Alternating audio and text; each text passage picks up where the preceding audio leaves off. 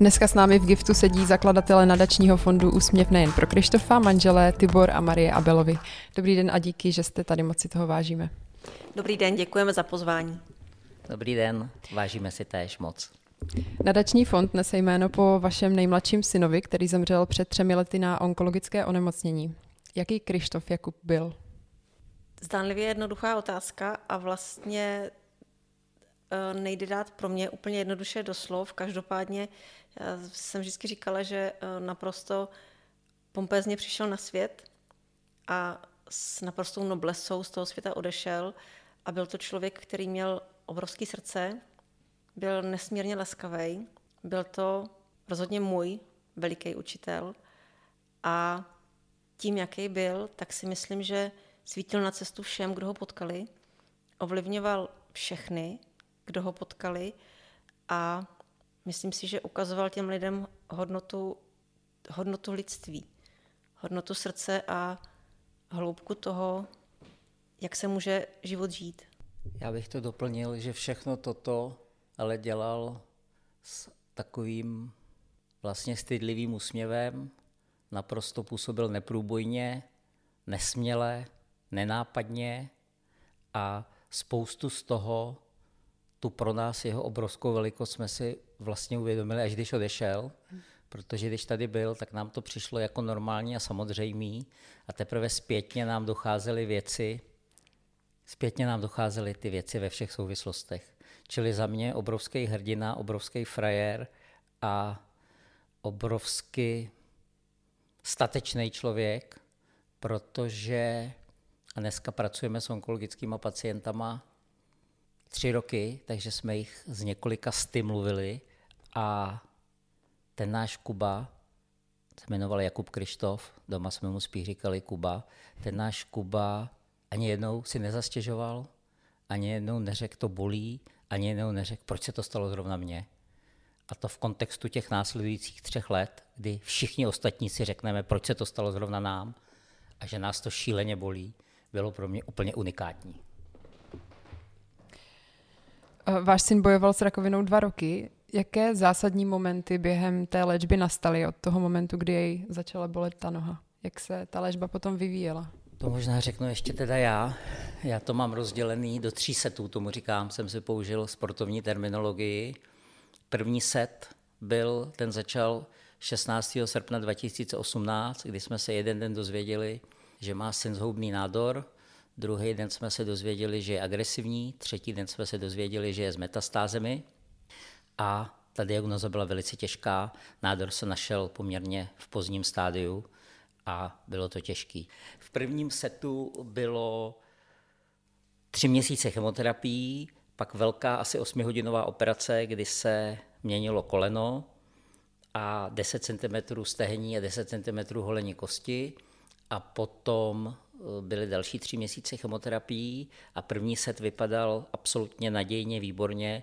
Docent Dunkl, primář té kliniky, kde Kuba ležel, říkal, že za 50 let praxe nezažil takovýhle, takovouhle reakci chemoterapie a že lékařskou zprávu si má nechat zarámovat. My jsme to skoro udělali, nezarámovali, ale schovali jsme si ji a po půl roce Kubu pustili zdravýho s rozhýbaným kolenem domů a vypadalo to, že jsme první set vyhráli 6-0.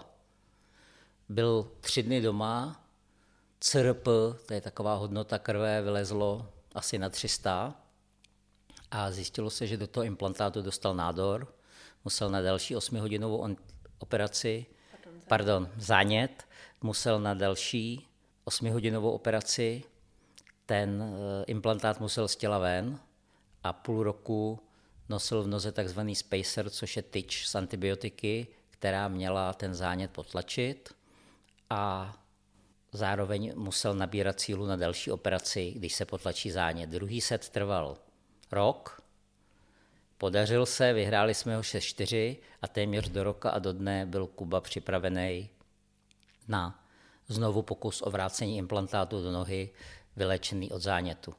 A třetí set teda začal listopadu 19, opět dlouhá operace, opět se vrátil implantát, tentokrát bez zánětu, Kuba znovu rozhýbal nohu, vyléčil se, naučil se chodit, naučil se jezdit na kole, vrátil se do školy a našel si přítelkyni a vypadalo to opět, že jsme třetí set vyhráli 3-0 a že jsme 3-0 vyhrá, 6-0 a že jsme 3-0 vyhráli celý tenisový zápas.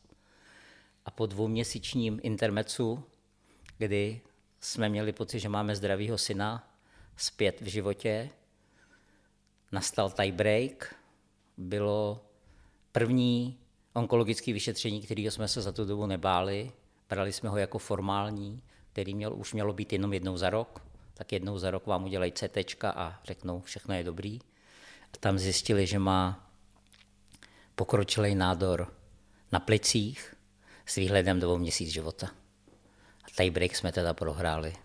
Nevím, do kolika se hraje, 7-0. Vy jste zároveň během těchto dvou let byli se synem doma, tak eh, jak se proměnila ta vaše roli, role rodiče a s čím vším jste mu byli nápomocní?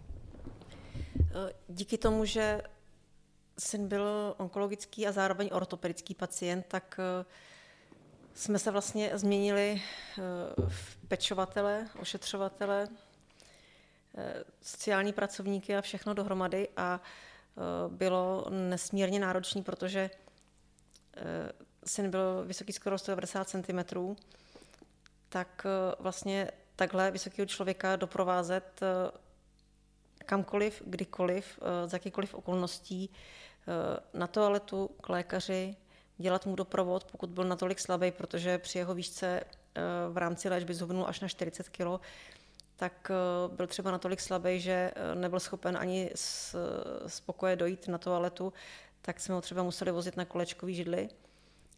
Takže vlastně pomáháte tomu člověku naprosto se vším, protože je třeba tak eh, zesláblej, že se eh, vlastně ani sám nepostaví.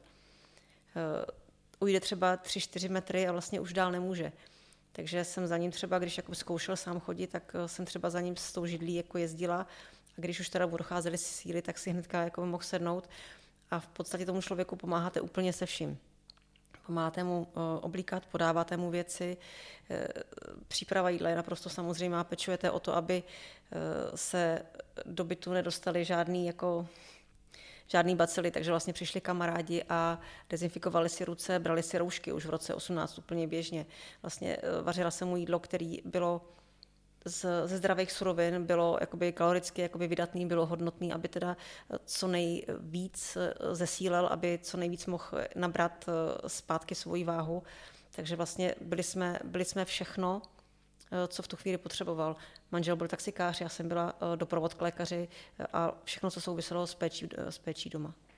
Já k tomu jenom dodám, že u téhle nemoci je typický, že když ji dostane jakýkoliv člen rodiny, tak zbytek rodiny má klapky na očích, uších, je jedno, jaký máte vzdělání, společenské postavení, cokoliv a řešíte jenom tu nemoc. Takže nás třeba vůbec nenapadlo, že si můžeme poprosit nějakou pečovatelskou službu, aby nám s ním pomohla. Neponapadlo nás vůbec nic, čili jsme všechno dělali selským rozumem a myslím se, že se z nás za tu dobu stali špičkoví pečovatelé a ošetřovatelé.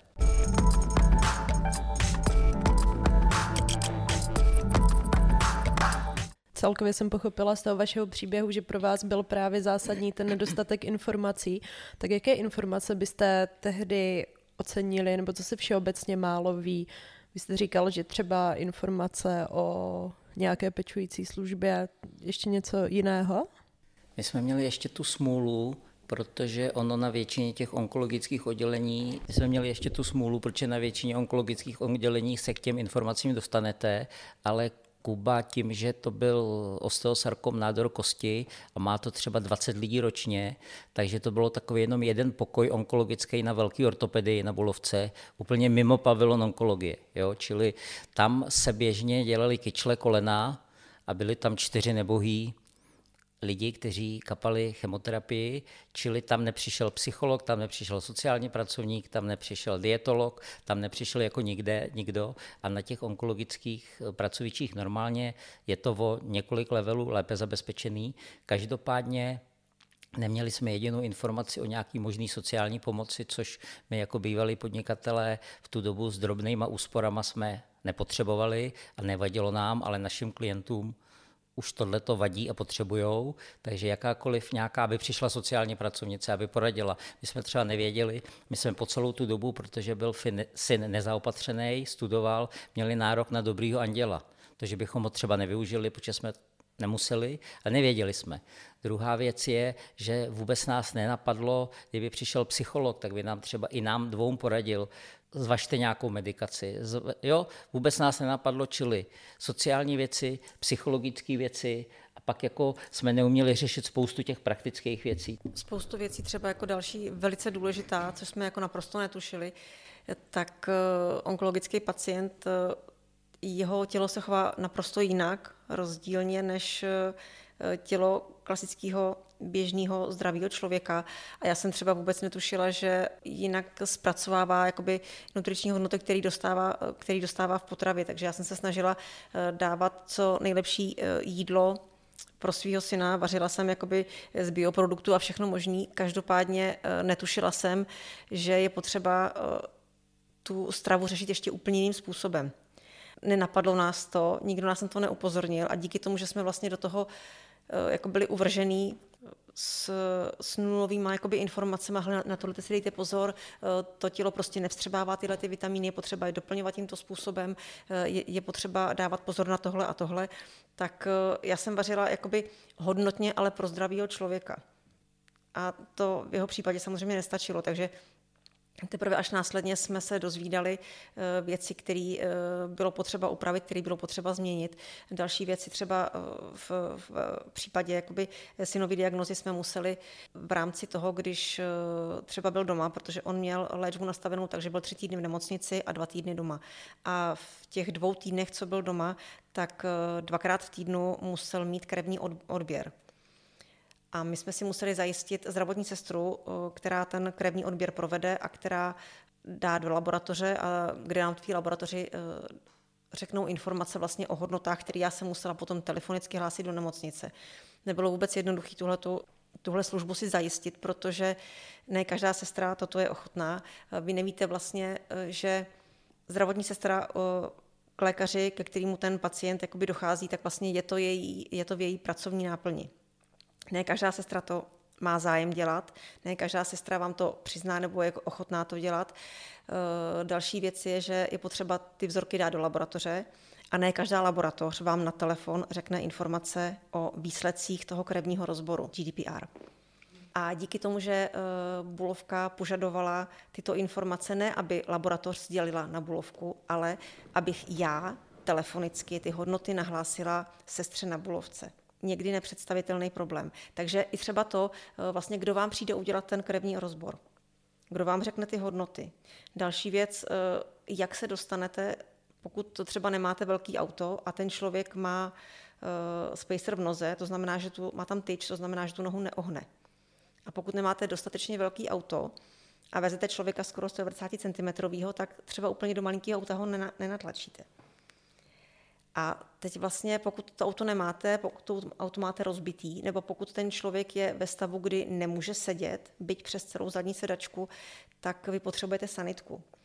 E, máte pocit, že každý objednání sanitky v tom zdravotním zařízení je neuvěřitelný problém, že ta sanitka ještě nikdy mezi městama nejela a že e, třeba ty sestry, přestože byly nesmírně laskaví, tak někdy vám říkají, no ale na tuto sanitku nemáte nárok. Ta vás nemůže vést a saniták vám řekne, tu máte špatnou žádanku, já vás nikam nevezu.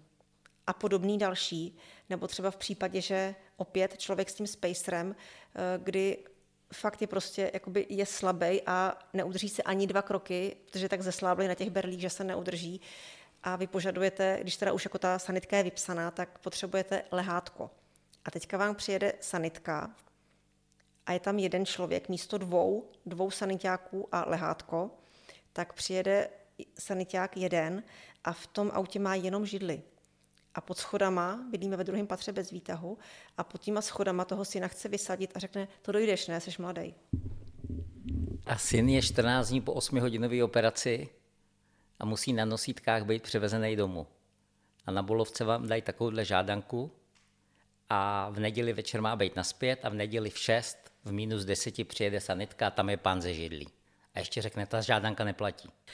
V jednom rozhovoru jste uvedli, že častou otázkou, kterou od lidí slycháte, je to, jestli nevíte, co jim je že to z lékařské zprávy nevyčtou. S jakými dalšími dotazy se na vás klienti obrací a o koho vlastně jde? Jde o samotné pacienty nebo o jejich příbuzné?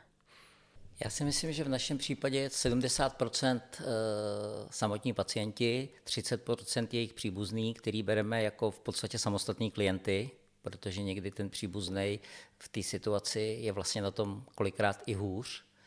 A nejčastější, nedávno jsme si dělali statistiku, takže přibližně 70% těch dotazů to jsou sociální věci. Je obrovské množství lidí, kteří v této zemi jsou pod hranicí chudoby a pak je určitý množství lidí, který kolikrát ani ne vlastní vinou, ale i kdyby vlastní vinou, ale opravdu ani ne vlastní vinou, jsou propadlí sociálním systémem, že z nějakých důvodů je Slovák, že je tady 30 let, ale něco. Paní majitel firmy, kde pracovala za ní před 20 lety, neplatil sociálku zdravotku a ona dneska má exekuce a ty lidi jsou opravdu na hranici nebo pod hranicí chudoby, takže nej, nejčastější jsou ty sociální věci, druhý nejčastější jsou psychologický, že prostě ta rodina nebo ten pacient potřebuje nějakou psychickou pomoc a pak je obrovská škála jako ostatní. A do toho ostatní v podstatě nám prošlo rukama 400 klientů za tři roky a kromě teda toho, že měl nějaký základní požadavek, buď sociální nebo psychologický, nebo nějak jakoby dalších 30% je vůbec se v té situaci zorientovat. Protože když se vrátím k prvnímu dnu, kdy nám sdělili diagnózu, tak úžasná sestra, která se stala skoro druhá Kubova máma, nám ale na chodbě řekla. Takže jste onkologický pacient, musíte dělat tohle, tohle dvakrát týdně musíte mít odběry, kdybyste měli nízký krev, bílý krvenky, tak musíte tohle, tohle to musíte mít v lednici, na každém lékařském centru musíte říct, že jste onkologický pacient, nesmíte být v čekárně. A byli to, my jsme pak sedli do auta a navzpomínali jsme, byly to dvě stránky A4 pokynů. A teď vy, jsou to pro vás ty neznámé věci, včetně, včetně těch odběrů. Najednou nevíte, co to je na odběr. Moje žena šla k svý, k svý a ke Kubový obvodní lékařce, kam jsme ale nechodili, protože jsme jinak byli zdraví a poprosila o ty odběry a ta jí vyhodila, že jí to vůbec nezajímá. A ona mi brečela do telefonu, říkala, asi nebudeme mít někde odběry, je zařídit. Jo, a takovýmhle způsobem. A teď ten klient, to bych řekl, že je úplně nejčastější, když se vrátím. První co, že on potřebuje nějakým způsobem uspořádat ty dvě A4 pokynů, srovnat se s tím střebat, tak to má každý. Pak je krok dvě, když tím letím projdeme, tak je to zpravidla buď ta sociální nebo psychologická oblast. A pak velice často potřebují ty lidi, a to bych řekl, že je taky ve 100% případů, si o té situaci prostě nemusíte být psycholog, psychiatr, psychoterapeut, on si o tom potřebuje povídat protože máme zkušenost my a mají zkušenost naši klienti, že přijdete o 90, 98, 99 přátel z jediného prostého důvodu, to je moje dedukce, to jsem nedělal výzkum, že ti lidi nevědí, jak mají s vámi mluvit. A taky děsí ta smrt a taky děsí, že i jejich syn by mohl být nemocný, že vám vlastně nejdou na oči. A ten klient nebo jeho rodinný příslušník nemá s kým si o tom promluvit. Takže ty lidi v podstatě ve 100% případů potřebují jako srovnat myšlenky a je pro ně neuvěřitelně cenný, že proti ním někdo sedí, kdo se s tím potkal, kdo to teda přežil, byť jako rodič, a kdo může s tím odstupem tří let dát nějaký návod, jak přežít ty první dny, jak se v tom srovnat a poskytnout jim takovýhle jako poradenství. Protože ono je těžký kolikrát pro toho člověka vlastně uh, to říct doma. Říct to partnerovi, rodičům, dětem, říct to v práci, co mám dělat vlastně, jako co teďka, jako, co, co mám vypustit? Mám chodit do práce? Ne, to bych se zbláznila. Uh, jak to řeknu partnerovi, no vlastně nevím, já s váma teďka nemůžu telefonovat, protože je partner, partner doma. Jsou doma, i, jsou doma i malí děti, ale já bych teda potřebovala vlastně nějak poradit a vlastně nevím, jak teda to mám dělat. A v podstatě ten člověk, ten člověk, eh, když jakoby mu vytvoříme prostor, že tam najednou může si ty myšlenky utřídit, někdy ty informace potřebuje slyšet a někdy vlastně potřebuje jenom být s tou situací. A když mu tam otevřeme ten prostor, kde on si může tu svoji bolavou duši prostě vysypat na stůl, nějakým způsobem ji třeba poskládat a někdy mu v tom pomůžeme, někdy si to přeskládá jenom on sám a díky tomu, že vlastně on o tom začne uh, mluvit nahlas, tak už tím se mu ty myšlenky vlastně můžou uh, utřídit a je to pro něj přijatelnější a je to pro něj snesitelnější a dost často ty lidi se opravdu ptají, uh, jak jsme to zvládli, na co všechno třeba ještě máme nárok a tohle je nesmysl, nebo myslíte si, že tohle to má význam, máme zkusit tady tu pomoc nebo jinou pomoc, a mám to říkat tady těm a mám tohle to řešit. V podstatě základní věci. Ještě vrátím k tomu, čím ta otázka začala. Dalších, to už po třetí, skoro ve 100% případů nebo v obrovském množství, ty klienti opravdu neví, co jim je. Takže nejčastější, další z nejčastějších otázek, kterou položí téměř každý, že vyndají lékařskou zprávu a řeknou, nevíte, co nám je? a my už jsme se za 6 let je teda naučili číst, takže z pravidla víme, co jim je ale je to pro nás velice jako komplikující, protože rozhodně ošetřující lékař má nějaký důvod, proč s tím klientem komunikuje, jak s ním komunikuje a zároveň je teda pravda, že velice často na ně mají tak málo času, že ten klient neví. Čili my stejně mlžíme a neodpovídáme a říkáme, to se musíte zeptat svého ošetřujícího lékaře a pro mě úplně varující je, že 98% našich klientů, kteří jsou v paliativní léčbě, neví, co znamená slovo paliativní. Takže ona je paní v paliativní léčbě, to znamená, že má v horším případě měsíce, v lepším případě nižší jednotky let života, z pravidla ty měsíce, ale ona má pocit, že se normálně léčí, že to zakončí kompletním uzdravením. A pak z pravidla v horizontu měsíců přijde přesně ta doba, který se už dopředu bojíme a očekáváme, že najednou ta paní, která má pocit, tak já budu jednou vyléčená, najednou přijde úplně v absolutním šoku, řekne, pan doktor řekl, že už pro mě nemá léčbu, že ono už to nezabírá ta paliativní, že se mám najít hospic.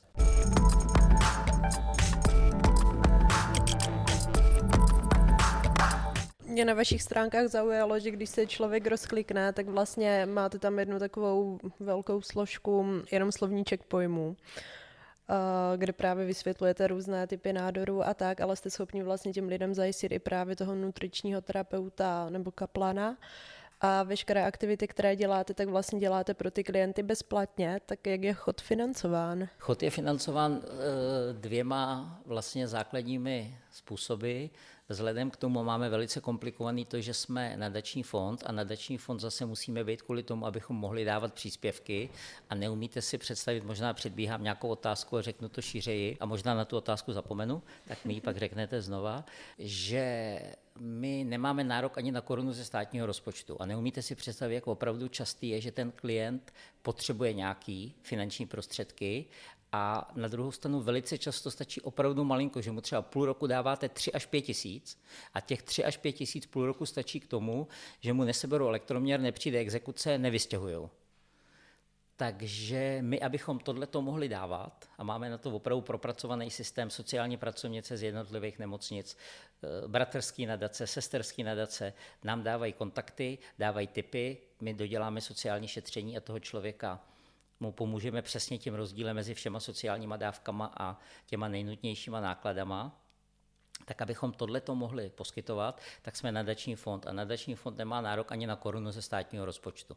Takže jsou jediný dvě cesty financování, ona je to fakticky jedna, že objíždíte sponzory a prostě eh, za, zaklepáte do nějaké firmy, jste opravdu obtížný hmyz a prosíte, a je to velice složitý, protože prosíte, aby oni dali peníze na někoho, někomu, koho neznají, na někoho, že jednou přijde nějaká paní, která potřebuje tři tisíce doplatek na elektřinu nebo na léky i nebo na něco. Takže to byla nejtěžší práce a moje žena potvrdí, že první dva roky existence našeho nadačního fondu jsem to jednou za měsíc zavíral, protože jsme měli peníze na měsíc. A my jsme fakt nevěděli, jestli tady ještě za měsíc budeme. A druhý zdroj jsou jednotliví dárci, kdy, kdy obyčejní lidé, občané posílejí 100, 200, 300, 400 korun měsíčně.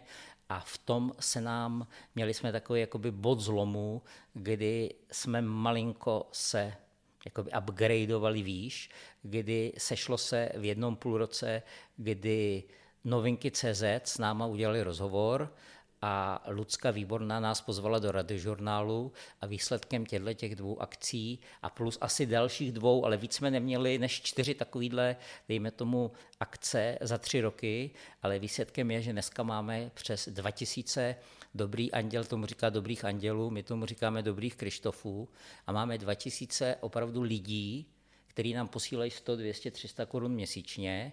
My jsme jim dokonce začali posílat newsletter, a moc jim za to děkuju, protože díky nim žijem. Takže 80% rozpočtu nebo 60% rozpočtu jsou jednotliví občané, kteří nás nikdy neviděli z pravidla a znova jim za to děkuju.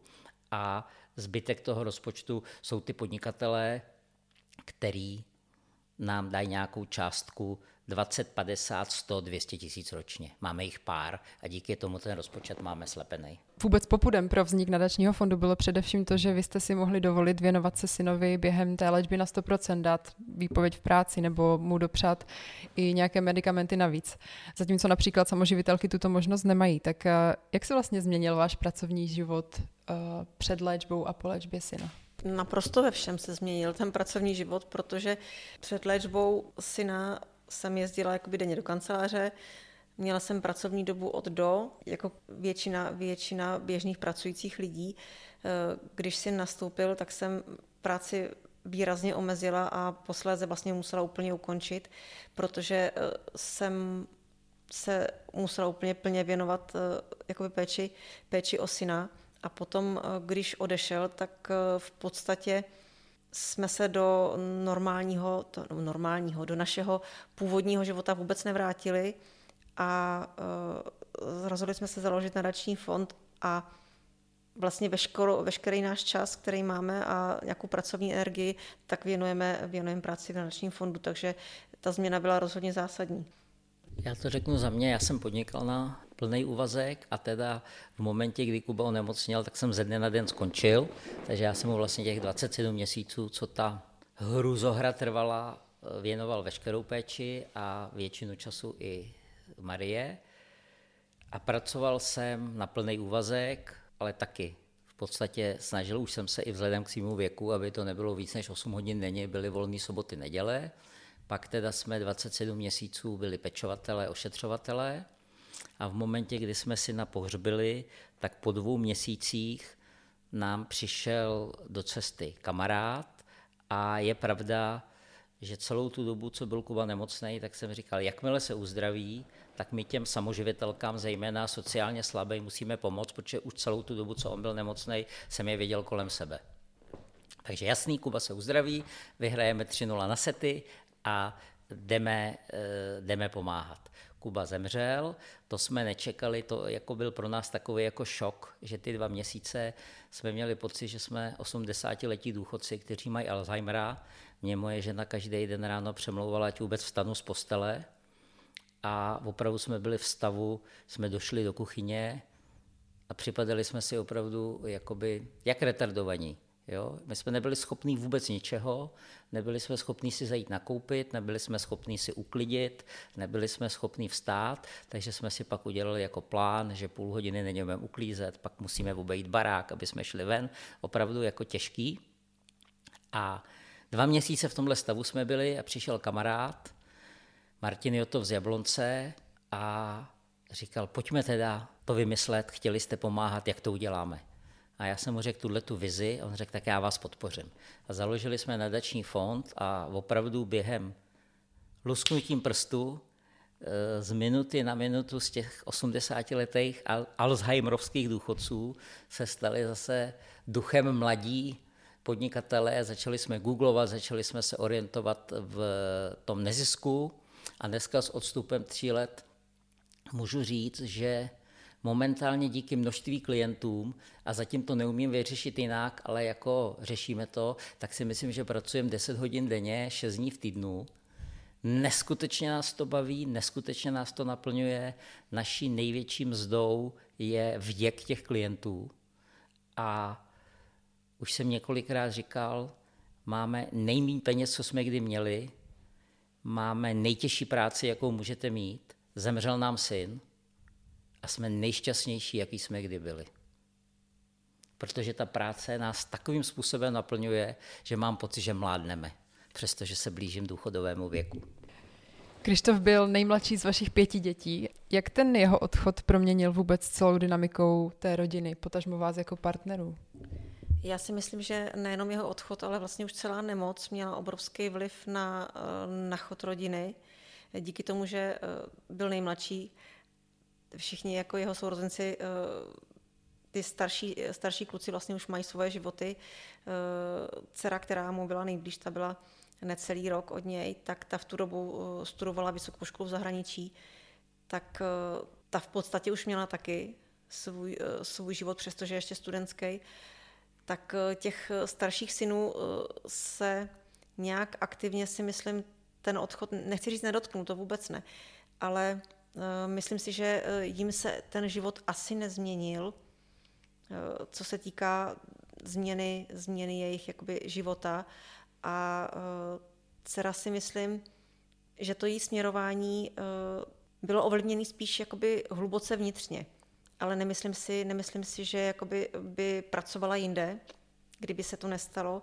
Každopádně myslím si, že ta hluboká vnitřní transformace proběhla určitě u všech, u každého svým způsobem, svým, každý vlastně v tom určitém rozsahu, ale myslím si, že u dcery to bylo asi nej, nejintenzivnější. Jednak to, že si byli nejblíž věkově, byli veliký partiáci a myslím si, že eh, to nějak svým způsobem specificky nesla nebo nese a myslím si, že to, jak eh, celá ta situace ovlivnila náš jakoby společný život, eh, pracovní je úplně evidentní a soukromý život velice, protože letos, příští rok, jsme spolu 30 let, jakože hodně.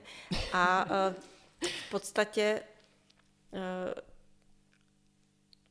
po té dílce vztahu samozřejmě ten, eh, jakoby, ten vztah se mění. Eh, postupně třeba upadáte do nějaký, do nějaký třeba setrvačnosti, do nějakého i třeba zvyku. Samozřejmě ten, ten vztah prostě je jiný než na začátku. A rozhodně to, když syn onemocněl, tak se stala v podstatě věc, jako kdybyste vyresetovala celou tu minulost a jako kdyby se začínalo znova na startu s úplně e, jinýma podmínkama, s úplně jinýma kulisama, v úplně e, jiným časoprostoru. Každopádně jedete tak nejlíp, s tak nejotevřenějším srdcem, jak to jde. Vlastně absurdně trošku jako obdoba úplně začátku vztahu partnerského jdete do toho s nejotevřenějším srdcem, s největší láskou, s největším odhodláním a stejně tak jsme vlastně šli do pomoci eh, v léčbě našeho syna a myslím si, že vztah nabral úplně jinou kvalitu, úplně jinou, jinou hodnotu a ten reset eh, vztah zvláštním způsobem upgradeoval ne, nejsem schopná to asi dát líp do slov. Já to trošku upřesním a budu tvrdý, budu upřímný a je to intimní. Já si myslím, že ten vztah byl téměř mrtvý, byl těžce přežívající, byl zvykový a dokonce bych řekl, že už nebyl žádný. Byli jsme ve vztahu poměrně obrovský vzájemný lhostejnosti a někde jsem slyšel, že se říká, že lhostejnost je horší než vražda. Takže ten vztah nebyl, a díky tomu, co se stalo a díky už vedle toho, co už jsem tady dneska řekl, že jsme nejšťastnější, co jsme kdy byli, tak si přesně myslím, ten eh, šok z té nemoci, ta nemoc, eh, ta péče o Kubu, to umírání, ta smrt, to truchlení, to všechno to takovým způsobem zresetovalo, že bych řekl, že jsme jako jedni z mála manželů, partnerů, dostali šanci po 30 letech začít znova pokusit se neopakovat ty chyby, které nás do té lhostejnosti dostaly a myslím si, že se nám to daří a myslím si, že jsme dneska takový kamarádi, jaký jsme nikdy nebyli. Protože na začátku toho vztahu, že je taková ta bláznivá láska, kdy nic nevidíte realisticky a teď bych řekl, že je to to pravý kamarádství.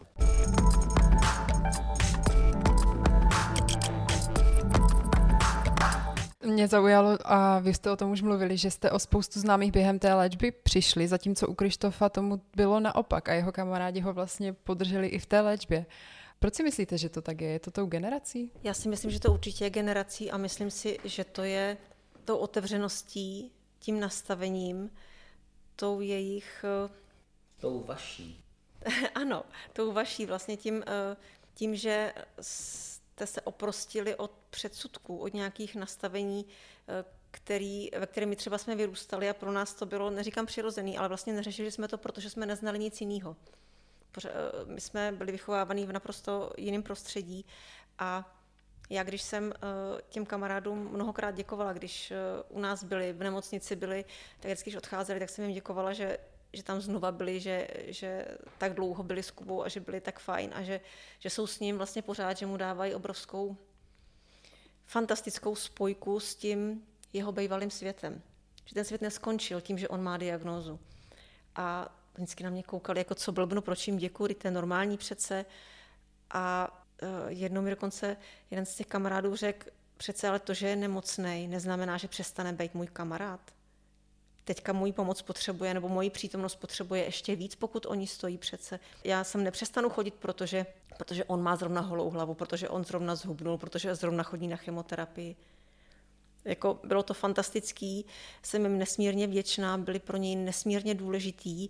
Myslím si, že na ně měl, nebo i na ně měl obrovský uh, vliv uh, ten, ten synův zdravotní stav, vlastně to celý, čím procházel, to, že odešel, jak odešel, tak si myslím, že i, i je to obrovský posunulo, protože si myslím, že eh, Kuba měl kolem sebe fantastický kamarády a ty kamarádi nezůstali eh, nepovšimnutí nebo nezměněný tou nemocí. A myslím si, že je to obrovsky posunulo, obrovsky dospěli, jestli, bych, jestli to mhm. ještě jde říct. Jako, nemyslím si, že by nebyli dospělí, ale myslím si, že je to jakoby obrovsky vystřelilo v pokoře, v přístupu k životu.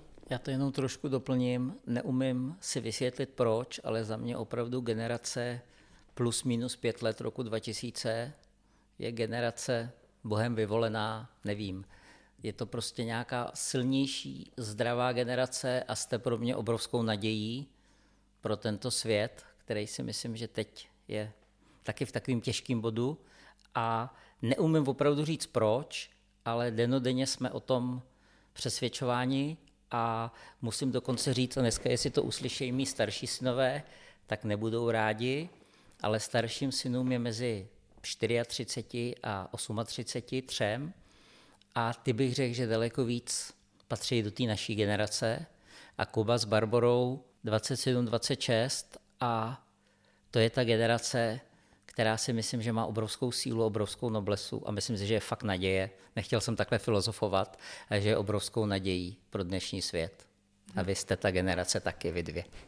Přestože se možná teda někdy jakákoliv generace až moc bojíme mluvit k lidem, co podobnou situací prošli jako vy, tak eh, je něco, na co narážíte dnes po vlastně tři roky po tom, co vám zemřel syn a je pro vás opravdu jako necitlivé, ať už ze společnosti nebo třeba možná z nějaké byrokracie, od uh, úřadu?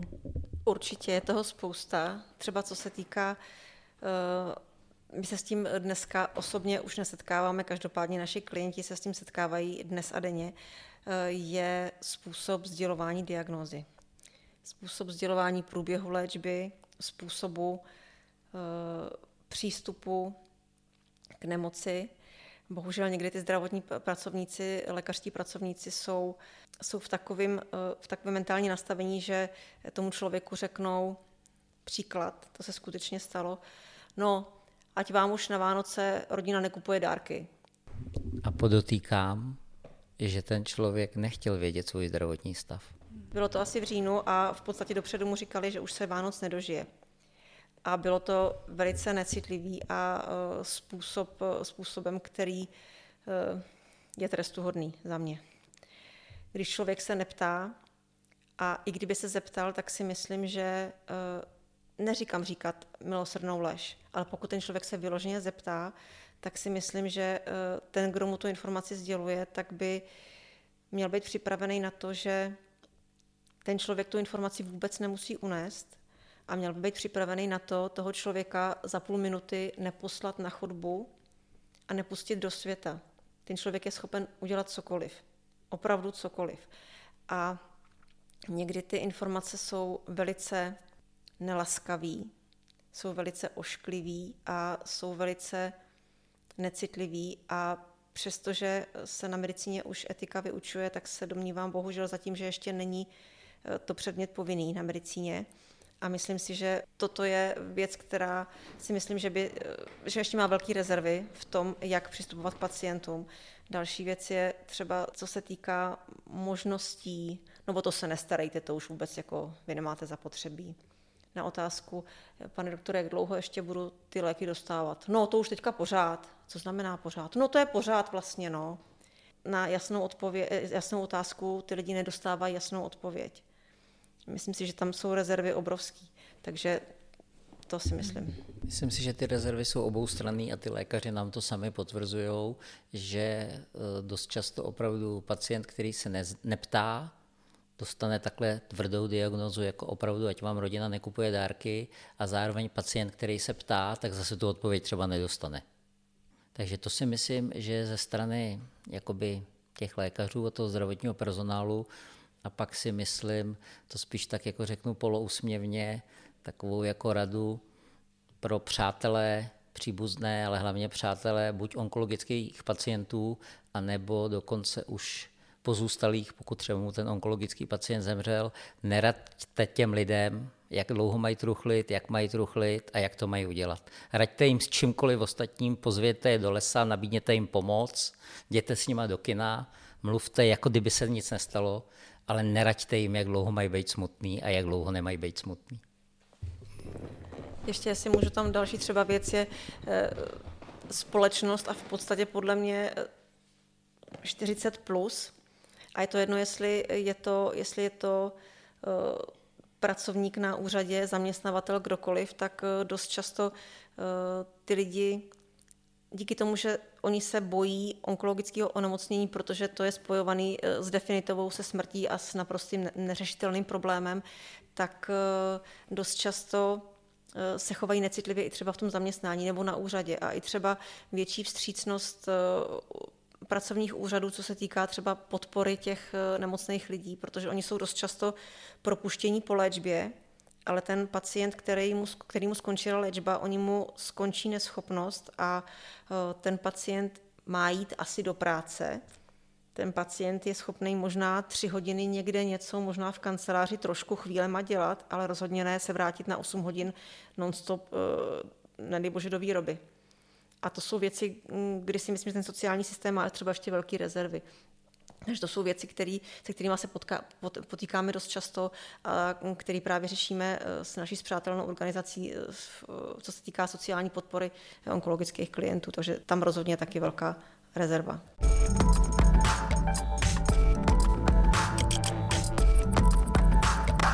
Úsměvnen pro Krištofa. Název vznikl ze situace, kdy se vás Marie syn zeptal, kdy naposledy jste se usmála a udělala si radost. A dnes bych se vás obou ráda zeptala já, kdy jste si naposledy udělali radost. Mně největší radost udělal náš klient a já si ho dovolím jmenovat, 17-letý Kuba Zapalač z Frýdku Místku s osteosarkomem, pro kterýho jsme připravili takový zajímavý den, kdy se sešel na hodinu s Andreou Kalousovou a pak se sešel s jedním bejcem z klece a bylo to oboje jeho sen. A udělali jsme pro něj nádherný den a pak on potřeboval na chemoterapii do Brna a my jsme ještě měli chuť s tou rodinou chvilinku bejt s ním a s jeho mámou. A vezli jsme ho do Brna do nemocnice. A on když vystupoval, tak říkal, Tibore Marie, vy jste nejhodnější lidi, jaký jsem v životě potkal. A já jsem měl slzy v očích a říkal jsem, Kubo, ty jsi mi dal největší vejplatu, jakou jsem kdy měl. V podstatě každý klient, kterýmu my aspoň trošku vrátíme úsměv do duše, eh, myslím si, že není důležitý až tak, co to způsobí, ale důležitý je, že tomu člověku se uleví. Tak to je pro nás obrovská radost a třeba obrovská radost je i to, že eh, někteří klienti jsou u nás 15 minut, někteří klienti jsou u nás opakovaně několik hodin s některými klienty mluvíme jenom po telefonu, někteří se, se k nám jakoby často vracejí, tak eh, je třeba fajn, že s tím člověkem začínáte rozhovor a ten člověk je úplně zhroucený. absolutně zhroucený, prostě nemá východisko, eh, bojí se, má strach, nerozumí tomu, najednou dostal diagnozu nebo se mu zhoršil zdravotní stav. A v průběhu toho rozhovoru ten člověk najednou má pocit, že není sám, najednou má pocit, že my mu sice zdravotní stav nemůžeme až tak změnit, ale ten člověk najednou má pocit, že třeba když my půjdeme chvíli vedle něj na té jeho cestě, takže se mu trochu uleví. A když na konci toho rozhovoru ten, ten tón jeho hlasu je lepší, je jiný a třeba se usměje, to jsou obrovský, obrovský dary. A je to jako kdyby na vás padal takový ten, to zní pateticky, bude to znít asi hloupě, takový ten zlatý prach, že máte pocit, že je vlastně, že, že se stalo něco, co se nedá popsat slovy a že tomu člověku opravdu to, že vy jste chvíli vedle něj, že mu hodně pomohlo. To si myslím, že je nesmírně důležitý, zejména pro toho člověka. A já to ještě uzavřu taky patetickou věcí, že vlastně pro nás teď největší radostí jsou ty nejobyčejnější věci a chtěl jsem posluchačům poradit, doporučit, že nemusím umřít syn kvůli tomu, aby začali být kamarád, kamarádem se svým partnerem, partnerkou a nemusím umřít syn, aby měli pocit, že úžasný svátek je jenom jít do lesa na běžky nebo na procházku. A to jsou teďka ty naše. To největší štěstí je v tom, že my teď opravdu jsme šťastní tím nejobyčejnějším běžným životem, za kterým nemusíte jet k moři a za kterým nepotřebujete nový auto a fakt jdete do lesa a vás to těší. Tak jo, děkujeme moc za rozhovor a za návštěvu a děkujeme i moc za to, co děláte a že se nebojíte o své zkušenosti mluvit. Děkujeme za pozvání, moc si toho vážíme, díky. Děkujeme za pozvání a děkujeme za to, že jste. Díky. A já ještě závěrem dodám, že nadační fond úsměvném pro Krištofa je možné podpořit také během vašich online nákupů přes portál gift.cz.